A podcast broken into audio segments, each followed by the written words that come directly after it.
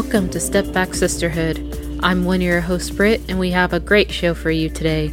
First, we will be getting the lowdown on Thunder Nation as we speak to Amber about her thoughts about the team's rebuilding process. And in the second half of the show, Amber, Janelle, Tara, and I are speaking with David Brandon, contributor at the Daily Thunder, to get his thoughts about the team and where they are heading as Sam Presti moves to sculpt the next era of the Thunder's history. But first, let's talk to Amber about her thoughts about the Thunder. Okay, well, Amber, the first question I have for you is uh, I don't have to tell you, Oklahoma City Thunder fans have been through a lot the last few years. So I just want to know how you're feeling as a fan of the Thunder right now. I'm feeling very optimistic. I feel good. We lost. I knew that OKC would lose Chris Paul, Schroeder, Gallo, and I had a feeling about Steven Adams. I just, I just felt that because it was a kind of a trial and error thing. We got Chris Paul for for Brodie. You, tr- you swap that trade out. Adams has been there for a while.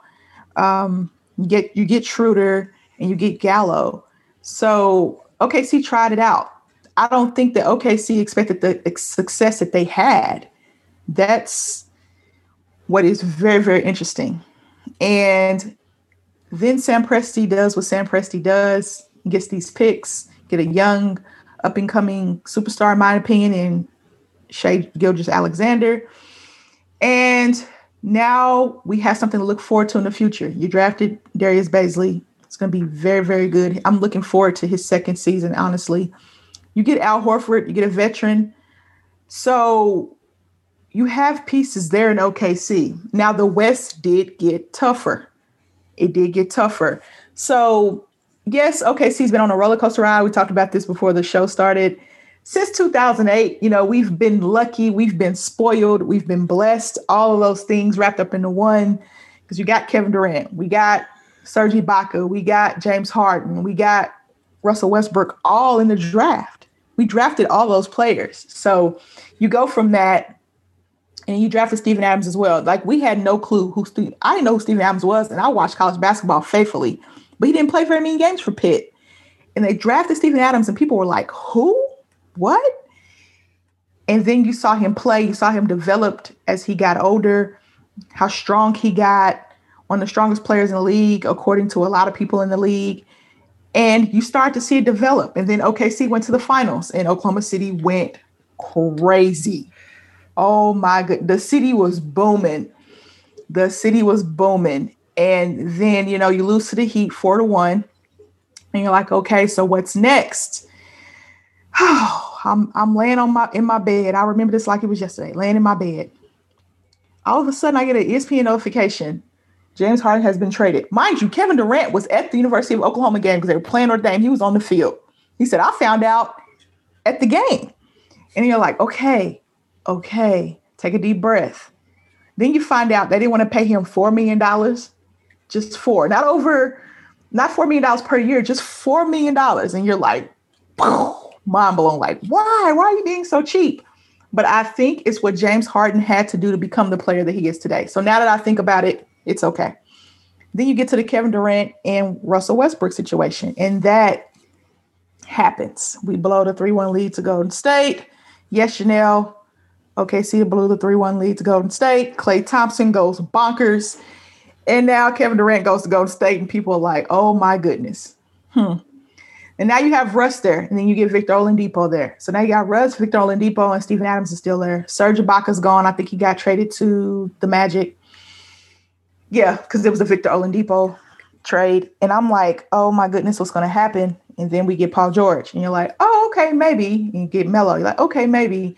Paul George resigns. And he said, oh, no, no, I'm not, I'm not going to do this. I'm just going to go and play for the Clippers. So all of that happened. And I'm still here for OKC Thunder, and we still made the playoffs last year after all of that, and I'm still very excited. well, speaking of exciting, I, I, don't know how exciting actually is, but uh, there's now a new coach in I guess Thunderland. I don't know what your nicknames are. Sorry, but um, Mark Daigneault, and they the Thunder did have their first preseason game, right? And, you know, yesterday, well, it's time of recording yesterday, and they played pretty well. Um, what are your initial thoughts about him? And do you think he'll be a good new coach for this, you know, relatively young team? That, that's the that's the ultimate question. I think everybody in Thunder Nation is very eager to see what he's going to bring to the table for these young guys. And I want to see the development of SGA more, Bazley, um, Hami. I want to see these young guys develop. I really do. You got some vets on the team. You got George Hill, you got Al Horford, and I appreciate those vets. I, I really do because we need that veteran presence in the locker room um, with all those young guys we have, all the young talent that we have. So I want to see how he does as a coach. I didn't get to watch the preseason game yesterday. I was telling Tara that I didn't get to watch it yesterday, but I'll watch the other two NBA TV blacked it out for my area. Ugh, so upset about that. But they blacked the game out for my area. So I guess I had to watch it on the Thunder app. But I'll watch the next two, and only time will tell because this is rebuilding. We have all those draft picks till 2026, I believe. Oh my goodness. So only time is going to tell Brittany with the coach, the coaching situation. But I will be paying close attention to how he uses these young players with the vet players to kind of mix what OKC has and how they do against Western Conference teams this year. I only really care about those tough teams because I want to see how hard they're going to play against those tough teams. Will they play as hard as they did last year against those tough teams? Because they really they had the fifth OKC had the fifth best record I think after Thanksgiving or the fourth to fifth best record after Thanksgiving. So I want to see how those young guys respond playing against the Lakers, the Clippers, you know, those teams that are at the top I really want to see that. And I want to see how he coaches against those teams as well. You guys got Al Horford, and he he struggled in Philadelphia. And I'm just wondering, what do you expect out of him as your starting center, or you think someone else will start and Horford will be on the bench? Oh, Horford's going to start. I just don't. I don't see him coming off the bench. I want to see him play better than he did in Philly, of course. Because I think it was, I don't think it was the best fit for him in Philly. It just, it, it didn't work.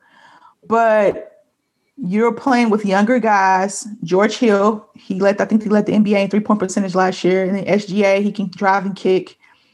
Bays um, is working on his game. He's going to only get better. Hami is more of a slasher. So you have a wide open floor I'm not going to compare OKC to Boston, but in Boston, when he had a wide open floor, he played very well. But that is Brad Stevens' system, so we can't really compare the two. But I'm just going to talk about scheme wise.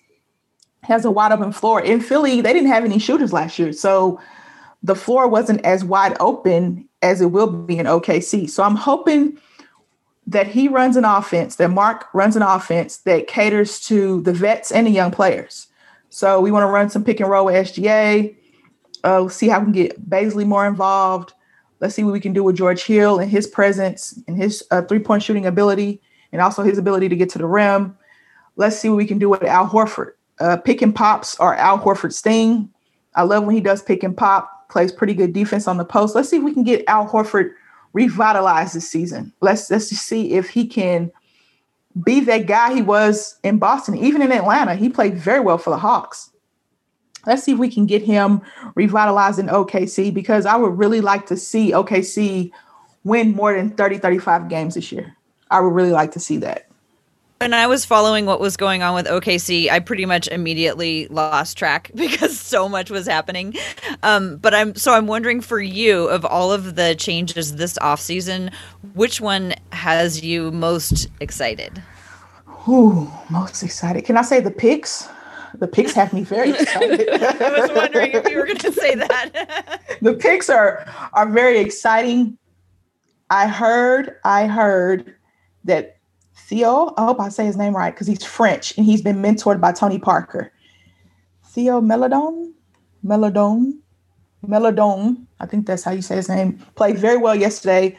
Poku had his moments yesterday. I'm excited for year two Bays. I am so excited for year two Darius Bazley. But those picks are what I'm most excited about. That that for me was a win for OKC. It was a win for everyone involved. Well, on OKC side. I don't know about Houston and the Clippers, but I think Sam Presti did a heck of a job draft night and also after draft night and before draft night. I mean, Sam was busy. He was a busy man, and I really appreciated him. I didn't know what he was doing. No one knew what he was doing. Like, what are you doing, Sam? Like, what exactly are you doing? And he just said, "Hold on, guys, let me do it." I'm, there's a reason why I'm president of basketball operations. So what Sam was able to do, getting picks. Then I think he moved a couple of times. We had Kelly Oubre, Danny Green, and um, Ricky Rubio. Now we no longer have those guys. so we kept Horford, kept George Hill. So I'm really excited about the picks. That's the most exciting thing for me is the picks. But I want to I also want to see what we do with those picks as well. You talked about this a little bit earlier, but do you think that the Thunder legitimately have a chance to sneak into that 8 9 game, or do you think they're going to tank or do something in the middle? I don't think they're going to tank. I don't see OKC tanking. I just don't see it. Now, I will say that the West is tougher. I said this before. The West is tougher. Phoenix got better. Denver's Denver. Um, I'm eager to see what Minnesota does and see how they play. Sacramento, I'm not quite sure. You know, Utah's Utah. You got the Lakers, you got the Clippers, you got you still got Houston. John Wall and Boogie look good, mm-hmm. and then you got Golden State. They look good. I mean, it's just so tough in the West. And Memphis is still there, New Orleans is still there. It's going to be very, very tough to get that play-in game. Like I said, if OKC could just go on one of those streaks they went on last year, just go on one of those little winning streaks and and and you know hit the ground running, which will be very difficult. You can't lose games this season because there's only 72. You cannot afford to lose games this season. So I think I'll predict that 40, probably 42 wins will probably get you that eight nine spot. Maybe depending on what the teams at the top do, depending on how the rest how they do load management this season. But I think 42 games is what you're going to have to aim for. So you'd be 42 and what 30, which sounds about right in the Western Conference um, to get that play-in game because I believe that those top seeds, I think the Lakers maybe 40 games, maybe maybe going 40 and 32 because I think the Lakers are going to win between 50 and 60, you know, and yeah, and you know it's always jumbled in the middle. It's always jumbled like four, five, six, seven, eight are always jumbled. So those are those teams will be like one or two games apart from each other. And then you got that play-in game, and ah, that's gonna be tough. So I think if OKC can win 41, 40 to 42 games, they could possibly sneak into that spot. Possibly. That's a big possibly. Chris Paul was a mentor for SGA last season. Now that Chris is in Phoenix, what do you expect from SGA um, for this upcoming season? How how would you um, like to, to see him progress? I want to see if he could take over that leadership role a little bit. You know, he's the starting point guard for the Oklahoma City Thunder now. Chris Paul gave him some great direction.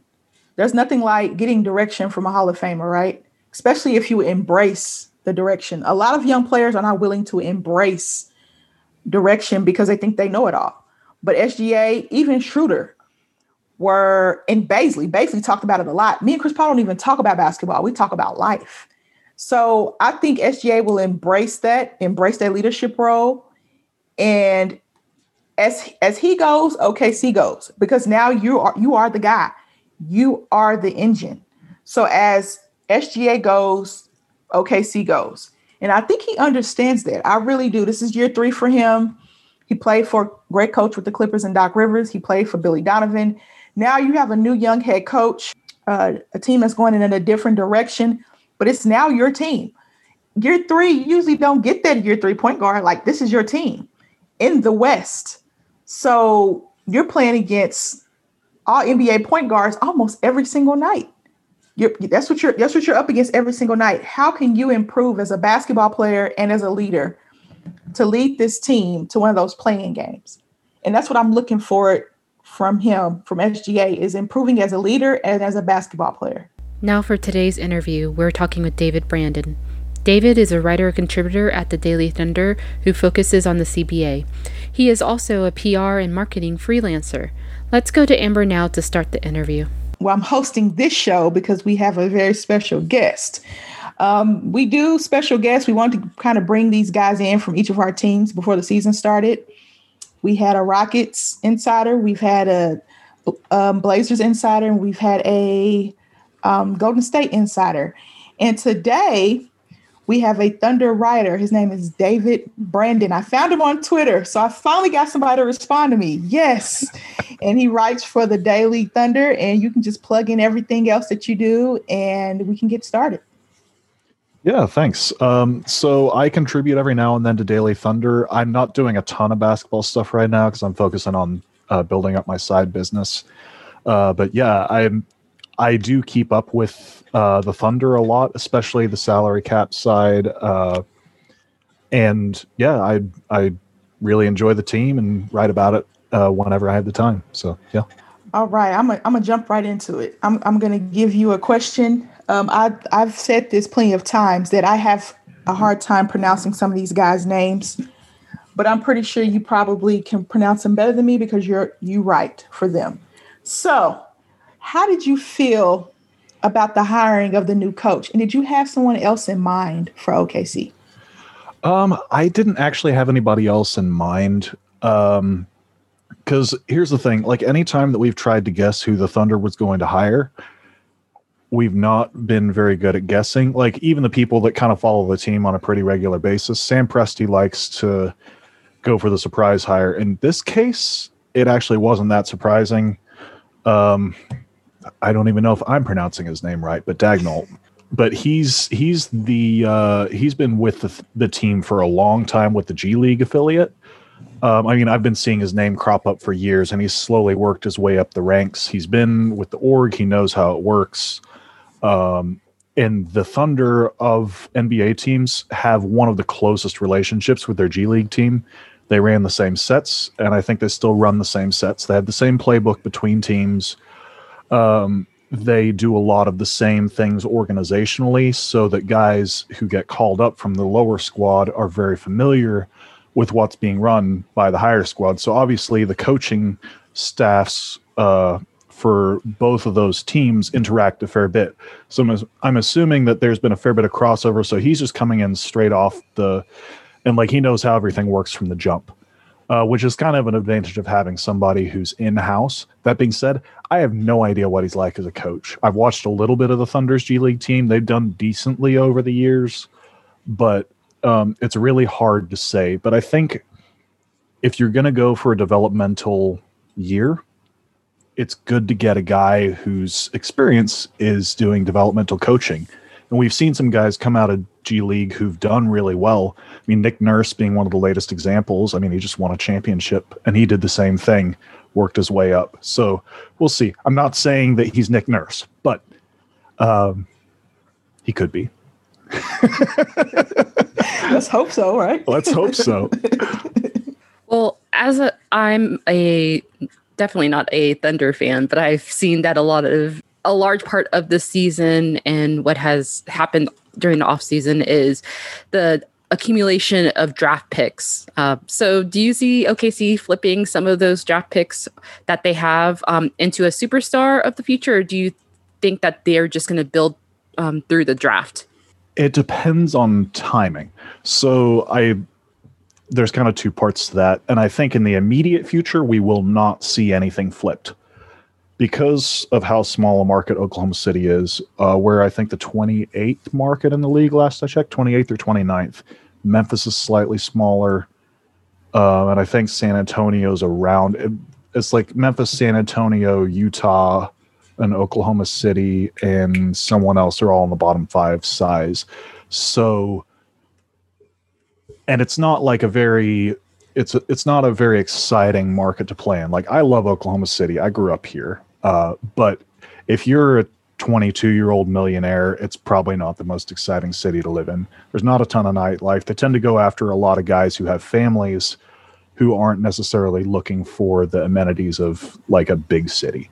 So, uh, I mean, and the biggest free agent we've ever gotten is Nerlens Noel. Uh, so that being said, they do tend to go after guys in trade, um, which we know. But I think for them to do that, they want to build up a core through the draft first. Anytime that you see guys come in in trade, there's always the danger that they're going to force a trade somewhere else. I mean, we've seen that over the last couple of years. It doesn't matter who you play for, it doesn't matter how long your contract is, you always have a choice. James Harden is going to go somewhere this year, even though he has years left on his contract. If you want to play somewhere, you're going to play there. So they're going to get some guys who they can keep under team control for a bit and who are young and and you know might want to play for the city for a while.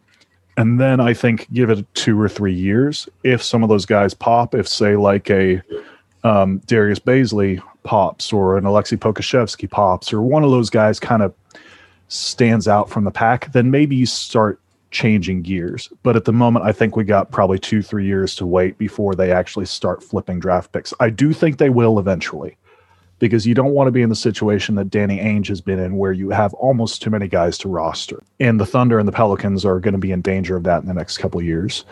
But I think it'll be two to three years before we get there.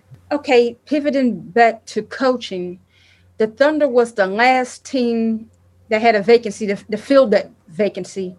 Were the other coaches linked to Oklahoma City, or um, was this new coach their intended target in the first place?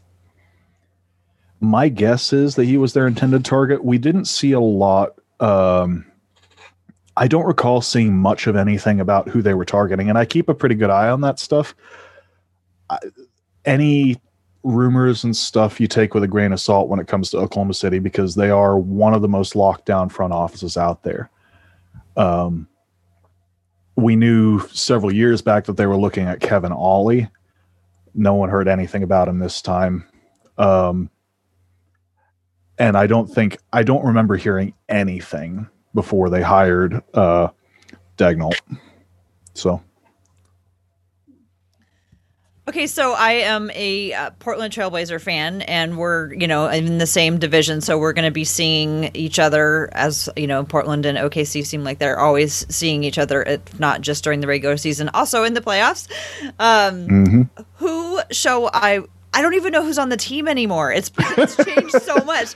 So you who should both. I be watching for? Who are going to be, you know, the the main, you know, guys on the team that are going to be, you know, getting the most time and uh, making the most difference? Do you think? I mean, honestly, good luck uh, figuring out even if those guys are being be on the team, going to be on the team come playoff time if they were to make the playoffs. But my guess, looking at the roster as it stands right now is Darius Bazley would be a guy to keep an eye on. He hasn't shown a ton yet, but he's shown enough. He played really well in the bubble. Um, he's still pretty young, um, and he's he's flashed like a really nice passing touch and some decent multi-positional defense, and he's got a pretty good shot. So he might be a guy to keep an eye on. Uh, other than that, I mean, it's it's rookies and guys who've been on the back end of the roster. Al Horford, I think, is going to make a little bit of a resurgence. I think he was misused in Philly. I keep forgetting um, about him. I keep forgetting yeah. that he's on the team. And George Hill is George Hill. Like he's always going to be steady. Uh, he's just one of those guys who's who's just a rock. Um, and Shai Gilgeous-Alexander is obviously the guy. Like he's he's already shown what he could do in the playoffs with the Clippers and last year with the Thunder. Uh, they're handing him the reins. They're putting the ball in his hands. There's no more three point guard lineup. It's just Shai. So this year is is the make or break. They hand him the ball and say, "Hey, it's your job. Make this team good." Um, so he's going to be the guy to keep an eye on the most moving forward, and then probably Bazley secondarily, and then obviously the other two vets, Al Al and George Hill. Trevor Ariza's there too, but I don't. He's not with the team right now. Yeah, he he went through like five teams in the offseason. Right, so that's where he's ended up. Okay. yeah, so he's on the Thunder. He's rostered on the Thunder, but because of family issues, he's mm-hmm. not actually with the team. Okay. Uh, so I don't know whether he'll join the team or not. But I think they're going to kind of process this one. Like they've got they've got some guaranteed guys on the back end of the roster. I think they'll just keep cutting and churning through them. Um, they're below the salary floor still, so they can afford to do it And I think the only guys that are really set are recent first round picks. Everybody else, it's up for grabs. Speaking of of SGA, I, I said this. I had an interview before you came on, and I talked about him being our leader. How important is it for him to be a leader for this young Thunder team? Oh, it's I mean it's extremely important. I mean, like you have you have older veteran guys who can be leaders like Al Horford and George Hill are obviously going to be like respected voices in the locker room. But any young player and especially a young point guard, if they're going to lead a team, he's in his third year. Like now is the time when you really expect to start to see them have their own voice. And I think Shai is at the point where you know, this is the year where he's going to be the guy in the locker room. The veterans may or may not be with the team. They may, George Hill may get bought out. Al Horford may get traded, whatever. Uh, it's Shai's team moving forward if he wants it. Um, and yeah, I mean, I think this is his opportunity. You mentioned earlier that Horford was misused in the 76ers. I, I, and I guess it may be a little bit hard to sort of tell with the new coach how he will be utilized, but how do you think Will be utilized if he does stay on the roster, you know, longer than you know half a season or even less? I think they're going to play him at the five, and I think they're going to start him um, because Sam Presti has over the last couple of years has tried to. I mean, not even just the last couple of years. He's had a history of trying to rehabilitate guys, you know, who've you know, had down years, or I mean, even as far back as Dion Waiters, that experiment didn't go so good. Schroeder was successful. Uh, Chris Paul was successful. And I think he's going to try and do the same thing with Al Horford, play him a fair bit, uh, and use him. Uh, in the modern NBA, he's a five. He's not a four. Um, and I think you need to play him decent minutes for him to to show you something. And I think with the team construction, there's a decent number of passers and ball movers on the team. I think he'll show out. And there's no clear like there's no like dump the ball down to Joel Embiid. Uh, there's no clear front court guy that you're just going to say, "Hey, give it to him." So Al could be that guy uh, for the Thunder, and I mean, hopefully he'll kind of have a little bit of a resurgence. I love Al Horford. I always have. Um, so I think his role is starting five. Speaking of Horford, is it possible that he will be traded even if he succeeds in OKC?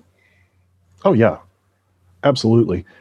And in fact, I'd probably put that as a more like more likely than not. If he succeeds, I think he will be traded. If he doesn't, I don't think he will be, uh, because I mean, Al's got this year, next year guaranteed, and in 2022, 2023, he has uh 14 million 500,000 guaranteed. That goes up to 19.5 if the Thunder win the NBA Finals in those years, but that's not going to happen. So, so let's say he does get traded. Um, what do you, you see Presti, uh, Presti flipping him for? Oh, um, that's that's really hard to say right now. There's not a lot of guys who make his salary, and I don't think they'd want to take long term salary on without getting compensation picks in return. Uh, if Nic Batum was still in Charlotte, I would have said Batum. I don't think. I mean, obviously that's not an option anymore. Um, I mean, y'all with your teams that you follow. I mean, can you think of any people that are making like 20, 25 that that might be you know considered salary cap ballast? Because the way that Presti usually works is anytime he trades a guy he wants to get salary cap ballast a young player and a pick of some sort. That's generally been the modus operandi. I don't know who specifically that would be but that's generally the way that he goes. Um, so if that trade were to happen it would be something like that yeah, I mean, I guess you could say Eric Gordon, but I, I don't think the Rockets win the trade with the Thunder anytime soon. Yeah, uh, that's fair. That's fair. Um, I don't think. Yeah, that might actually not. Huh. That's that's an interesting idea, actually. Yeah. How old is Eric Gordon? Not that old. I want to. He's like, like 32, 30. 33. Oh, he is. Okay. Oh, he's older. Yeah, he's the same. Yeah, yeah, he's the same age as the. He's the same age as Harden. Um, slightly older. Oh, he's 31. He's 31. Oh, yeah, he was 30. born in 1988. Oh, okay. Yeah, so he's slightly older than Harden, but they're around the same age range. Like, what would so be their average. positional need? I mean, the Thunder's just- not going to look at positional so- need. It's super fluid. Okay. They're not going to look at positions at all. Um, I mean, if there's any guys here that I can see, Tobias Harris is one. Uh, although they're not going to trade with the Sixers again for Harris. that would be funny though. Let's see. Is there anybody else here who I could see? Maybe Blake Griffin, depending on how he plays this year, because he's been injured a lot, and if he becomes something of a liability, Detroit could try and get uh, get off him. And and uh, he has a really long contract, and there is a relationship between the Detroit and Oklahoma City front offices because Troy Weaver's been with the Thunder forever. I could see maybe a Mike Conley uh, from Utah. Uh, Jazz love big guys. Conley didn't play great to start the year last year. He came on a little bit later on, but they could they could flip him and some assets uh, if they wanted to. And Horford played well. Actually, Golden State I could see with. Uh, I mean, Wiggins is literally Sam Presti reclamation project par excellence.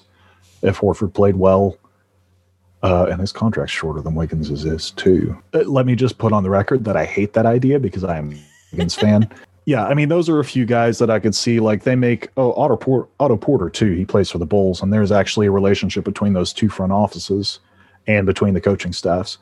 So I could see you know any of those guys and assets would be movable for Horford if Horford came on. I don't know if the Bulls are.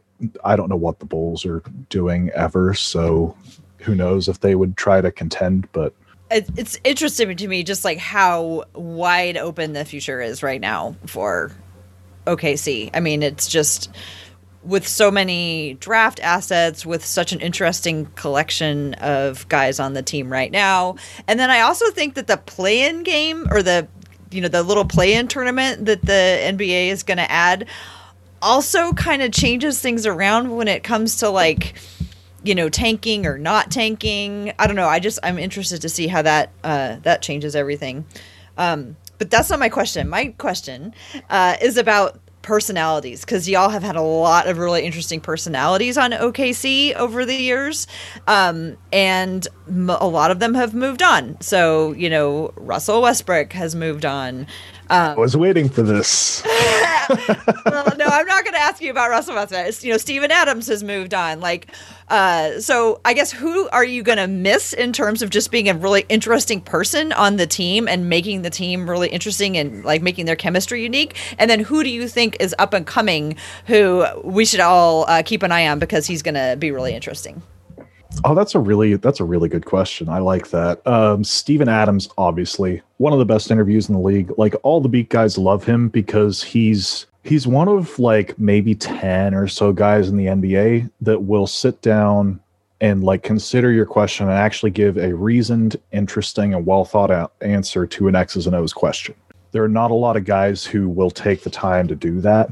Uh, and Adams is one of them. And he's also just like a really fun, interesting guy but he's uh, i mean like obviously i'm a thunder fan. I'm involved with the thunder media people. I see a lot of thunder interviews and adams is a guy who's always stood out because he just takes that little extra bit of time. And i think because he came to the game late he understands how to explain it in a way that a lot of the guys who kind of grew up playing it don't because it is he has had to have it broken down for him more at a later age and so he kind of knows you know when you're really good at something it's hard to explain it.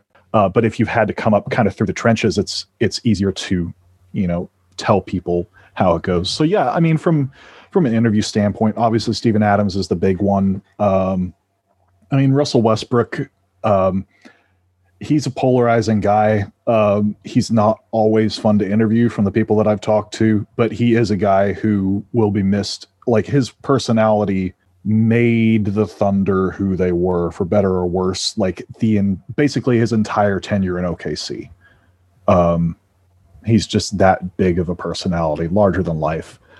As far as guys right now, uh, Darius Bazley's a really fun young dude. Um, just really, uh, if you see him on like Instagram or any social media and stuff, he's just like a genuinely funny, like happy-go-lucky young guy, and and seems like he's really enjoying life.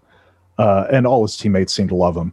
Um, SGA, fashion-wise, Uh, he's he's a little crazier than some of the other guys. Personality wise, I haven't seen like a ton out of him. But yeah, I mean, and on the court personality wise, Pokusevski is somebody called him the other day like a seven foot white J.R. Smith. That's Wow, that's- kind of how quite he a picture. yeah, that's how he plays. Um, it there's the confidence is like he's not he's a very young prospect. He's very raw, but like if you want to look at somebody who's just going to do something outrageous on the court two or three times a game, that's the guy. I don't know what he's like personality wise outside of that, but on the court, he's just a super interesting character. Um, yeah, hopefully that answers the question. I want to know what you thought I was going to ask about Russell Westbrook. oh no i just uh i mean like i i know janelle's like a golden state fan i don't know who, where everybody else is from but like i'm always like bracing for the kevin durant or russell westbrook questions i'm like all right what am i gonna say to this Speaking of Poku, let's talk about the draft a little bit. How did you feel about the Thunder's two picks? And were you able to watch the preseason game yesterday? I wasn't able to. I caught highlights and stuff. I wasn't able to catch it though. Um, I liked the bits that I saw from them, uh, and from the people that I, you know, that I follow on a regular basis. Maledon looks really poised. His mentor in France was Tony Parker. I loved that draft, by the way. Uh, so to get back to the start of the question, I love the draft. Uh, Maledon was a guy that a lot of draft people had had fairly high on their boards coming in. And I'd heard that kind of like 15 through 40 was kind of flat. There were a lot of guys in that range who could pop. And he was one of the guys that I was kind of excited about because I knew he had been mentored by Tony Parker, and Tony Parker was Sam Presti's pick. So Sam Presti was the guy who convinced R.C. Buford to draft Tony Parker when he was with the Spurs. And like when I saw Maledon was on the board, I'm like, yeah, okay, that's a guy that they're probably going to be interested in. Um, and Pokusevski is, you know, high ceiling, low floor. He could be Dragan Bender. He could be, you know, he could be KD. Nobody knows. I, I mean, he's probably not KD. Let's let's just put that out there. KD's one of the best players ever in the history of the NBA. But you know, like the tall shooting forward with handles like a guard, like that's the that's the prototype that you're trying to make him into. Um, he's just he's so young. He har- hardly has any experience. He's super raw. Uh, but I like the Thunder developmental staff, and I think uh, they can make something of him. So, of the places he could have landed, I think the Thunder is one of the better ones. And I was really happy with that pick because he was a guy that, like, if you're picking in that 15 to 20 range, you want a guy that, like, you know, maybe they have a little higher upside. If you're if you're at the stage that OKC is, you want a guy with a little higher upside. You don't want to go for the safe pick, uh, and they didn't. So I love it. Now, is there a chance that OKC does not draft well and people get upset with Sam Presti about gathering all these picks? You Oh, think there's a chance of absolutely. that? Okay. Yeah. No, I mean, like, honestly, like Sam Presti's draft record late in the first is not that great. It's like uh, people people think he's a better drafter than he is because he's scored consistent. He's done decently, uh, but he doesn't have the record of somebody like, say, a Tim Connelly or like even the Lakers development. I mean, not li- developmental, but their draft staff has done a pretty good job in the last couple of years. There's a few teams that have consistently pulled good players out of undrafted guys in the back end of the draft. Miami Heat come to mind. They've pulled a few gems out, and the Thunder have not been that. So there's a chance he just whiffs. Like, uh, I think he's a good drafter. I don't think he's a great drafter. Uh, but a lot of that also depends on staff, and it's just hard to say. It's been 10 years or longer since he's had a team in this position. And, you know, we often talk about uh, general managers and coaches in this very static way that we don't with players because players it's easy to kind of evaluate we have a lot more to evaluate with them general managers and coaches are harder to say like well yeah that guy's grown in this area or that area or whatever. You can't do a film breakdown on somebody. Um so maybe he's learned in the years. Since maybe he hasn't it's hard to say. Um there is a chance that he just completely whiffs. I don't think that's going to happen because i think he's smart enough to get off any sunk costs quickly enough. He's a good gm yeah it's always possible that they just completely screw it up. Speaking of 10 years, um, with Steven Adams, you know, being the last player that had any direct connection to the first, you know, generation of Oklahoma City Thunder players, do you think that the last 10 years of the Thunder have been successful? And what do you think would be a success, you know, outside of championship? Because, of course, that's the ultimate goal. But what would be the definition of the success for the next 10 years for the Thunder as they're re- rebuilding? That's an interesting question because it actually touches on something of like civic pride for me because like I'm I'm an OKC resident. I've lived here since I was 5. Like I love my city. I'm proud of my city. And having lived here since I was 5 years old and watching the growth that's happened till now, it's literally night and day from from what I remember growing up. I mean, when we moved here in 1995, uh, we lived in a small suburb north of I say small, like a medium sized suburb north of Oklahoma City called Edmond. And I remember there were like two streets that had much of anything on them. And now, like, Oklahoma City is a metropolitan area, it's like well over a million people in the metropolitan area. There's a thriving downtown. Um, the civic programs are going really well. Uh, there's sort of been this, and the Thunder are part of that story.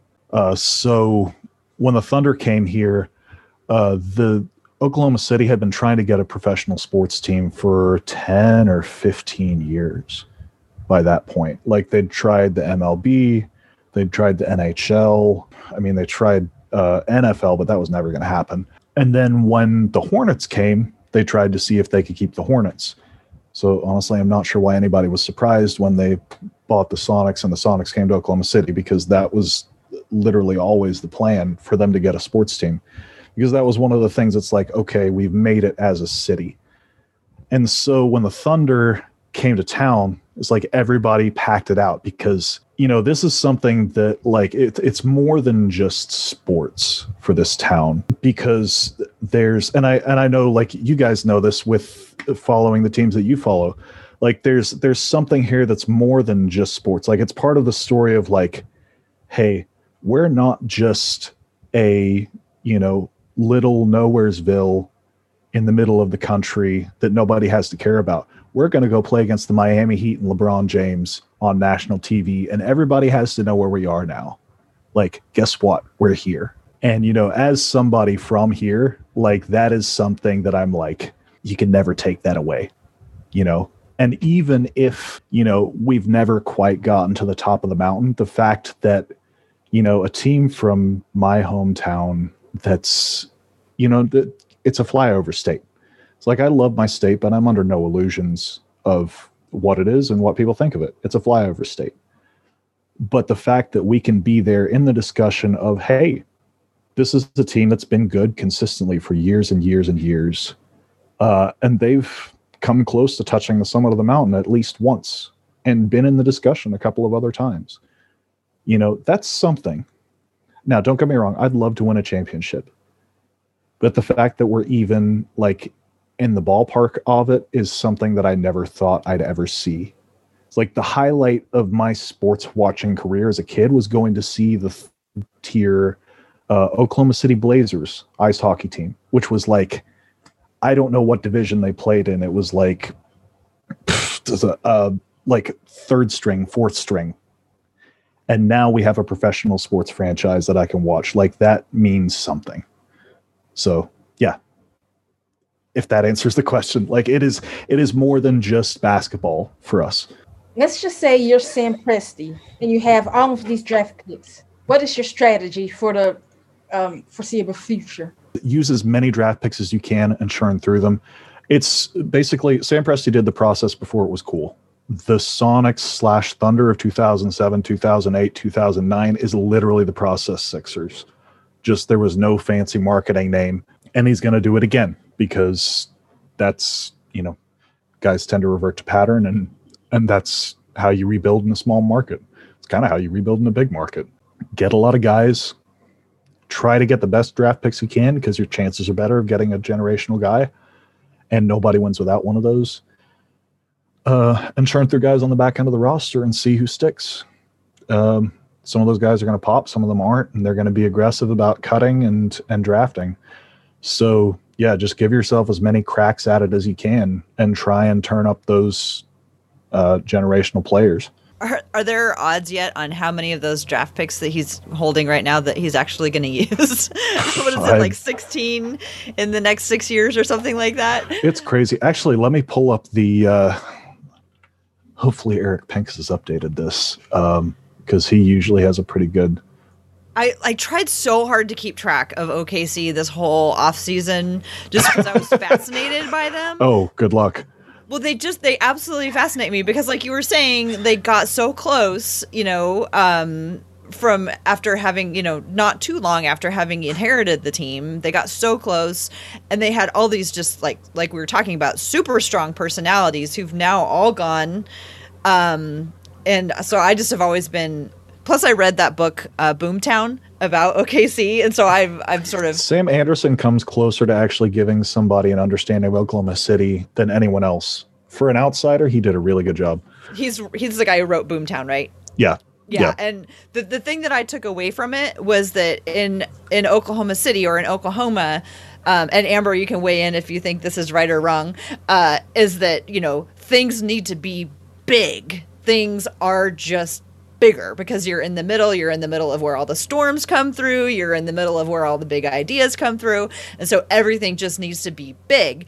And so when I look at this team right now, I'm wondering like, where's the boom? Uh, in this particular roster. And maybe the boom is coming. Maybe it's Shai Gilgeous-Alexander. I don't know. Um, that's kind of a tangent. Do you think there's boom there yet? I don't know. I mean, Shai could be that guy. I like what I see when he plays. He's, but I don't. it's hard to win a championship with a point guard as your best player. It can be done. Don't tell me I that. mean- I'm a Portland fan.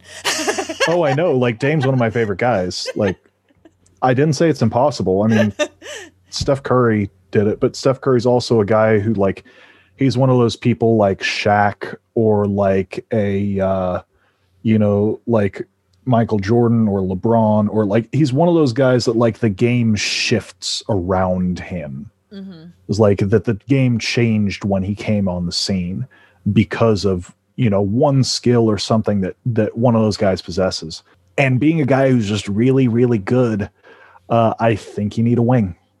I think you need a wing or a big man um, to be the best player on a championship team to really have like the best possible chance of winning it. So i don't i don't know if Shai's that guy. Not because of anything against Shai i think he's awesome but I think you need a wing or a big man just because, like, especially in the playoffs when the game slows down, um, there's advantage being taller, being able to see over guys, being able to uh, hit shots. That it's hard for mechanical skill to make up for that unless you're a guy who has some sort of generational talent, hmm um, you know, like a Steph Curry. But being one of those, you know, like you're talking about smaller market teams where it's harder to attract free agents. Right. You know, I always thought guys like Westbrook, he had the boom, and even you know Chris Paul when he was there, you know, he he had it. So I'm really interested. Uh, to see where it goes from there. I actually had one that wasn't going to be my last question for you. my my question was going to be, uh, as long as you have been covering the team, what have been your favorite stories, that, or you know, m- memorable ones that really stick out? I mean, the ongoing story of Steven Adams, just like his his development since he came in the league. He's one of my favorite players here. Uh, just just an interesting dude. Youngest of many many kids, came from a sports family, but like almost wound up a street kid, and then comes to the Thunder and like year over year becomes like a solid player. Uh, that that was a cool storyline. I really enjoyed uh, the CP3 storyline. Like CP3's CP3 was my introduction to basketball. That was the first professional sports game I ever watched uh, in person. Was Chris Paul playing with the Hornets in Oklahoma City Okay, so when they were there, okay, when they were there? Yeah. Um, it's like I remember they played. We went to two games over those couple of years, and one of them, uh, I remember seeing Pau Gasol uh, when he was with the Grizzlies. You know, they had like a Chris Andersen dunk counter, in the, but like seeing Chris Paul come back to Oklahoma City was a really cool storyline for me personally because he was my introduction. And then, uh, what about the cupcakes? oh, yeah, I. all of that is stupid. I felt a way about that. It's like I still feel a way about KD, but whatever. It's water under the bridge. Uh, he doesn't have to think about us, and we don't have to think about him. So it's whatever. Um, and the older I get, like I work in marketing and advertising, I'm a little bit cynical about all that stuff. Uh, so, yeah. Um, not my favorite story. I felt very passionately about it at the time. I still feel I'm not happy about it, but um, you know, it is what it is. The game is the game, as they say. Um, so it's not necessarily the, a favorite for me. 2012, actually, like one of my favorite times. It's actually one of the worst Thunder times. Is the year that everybody got hurt, and I remember watching. They had like eight players you could dress, uh, and I remember watching like Nick Collison play small forward. Uh, like that was how bad it was. Um, and and like Perry Jones, that was a fun like two game streak. He scored like 30 points a game for two games and then disappeared again. Um, but yeah, those are those have been some of my favorites. Perry Jones, I haven't thought about that name in a long time. Yes, I haven't thought about Perry Jones either. He's a pretty good player, Baylor, and then I don't know what happened after that. It was just kind of just kind of gone with the wind, I guess you can say. His and knees are busted. That's what it is. Yeah. His knees are busted. But you know that before the draft, like you know, they do all those medical evaluations and things like that. I know Tara, this hits close to you because of Brandon Roy, but you you you know that you you know medical examinations.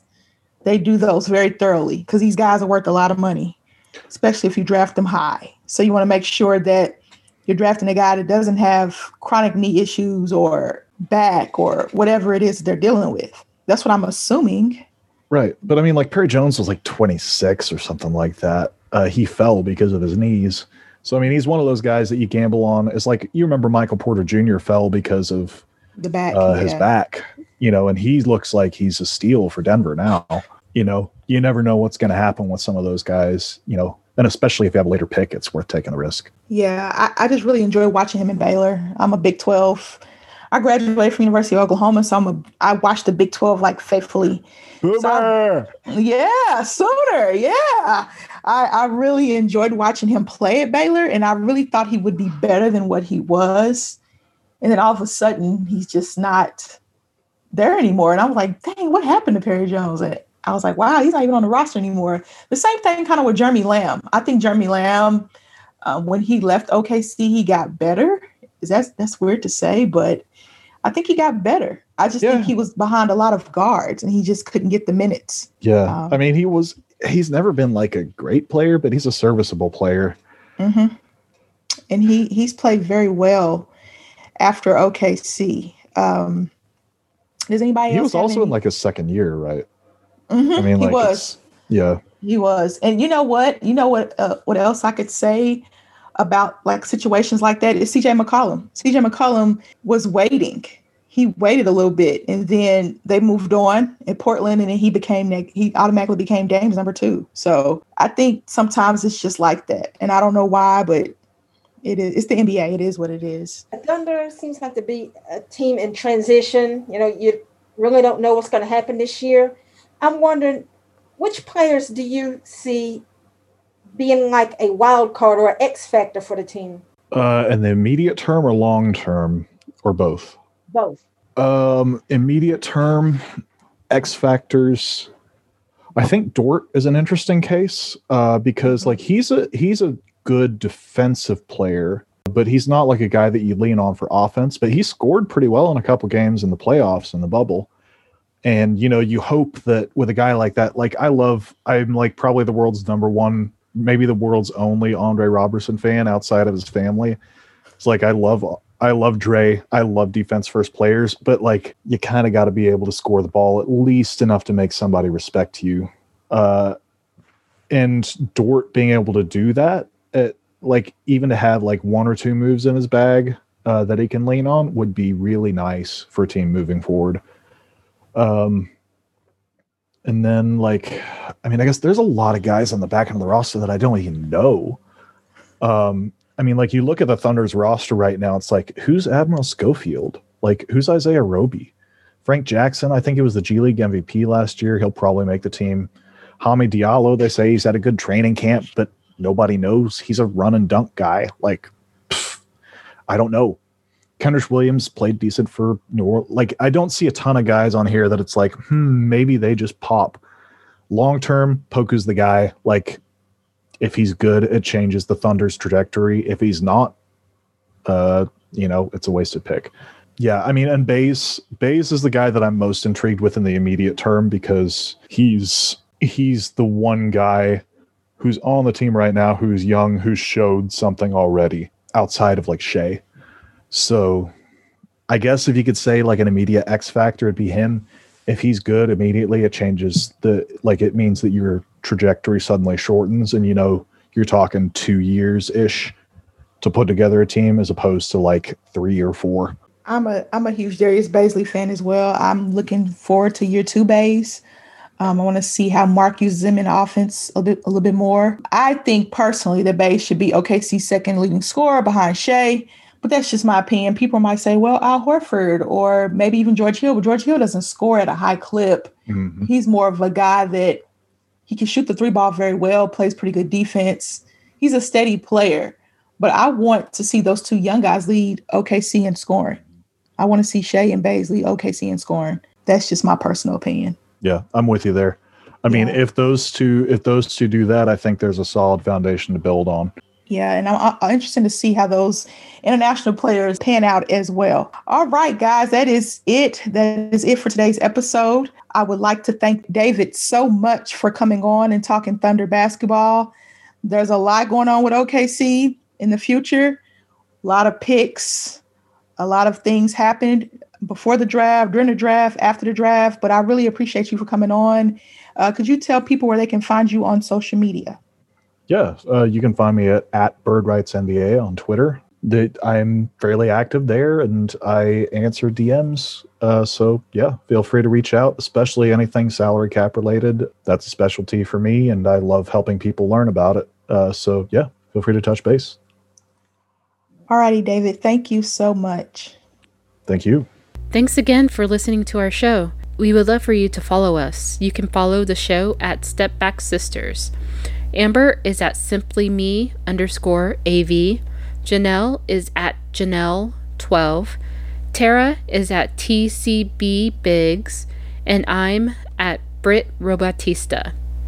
If you love listening to the show, subscribe on your favorite podcast provider.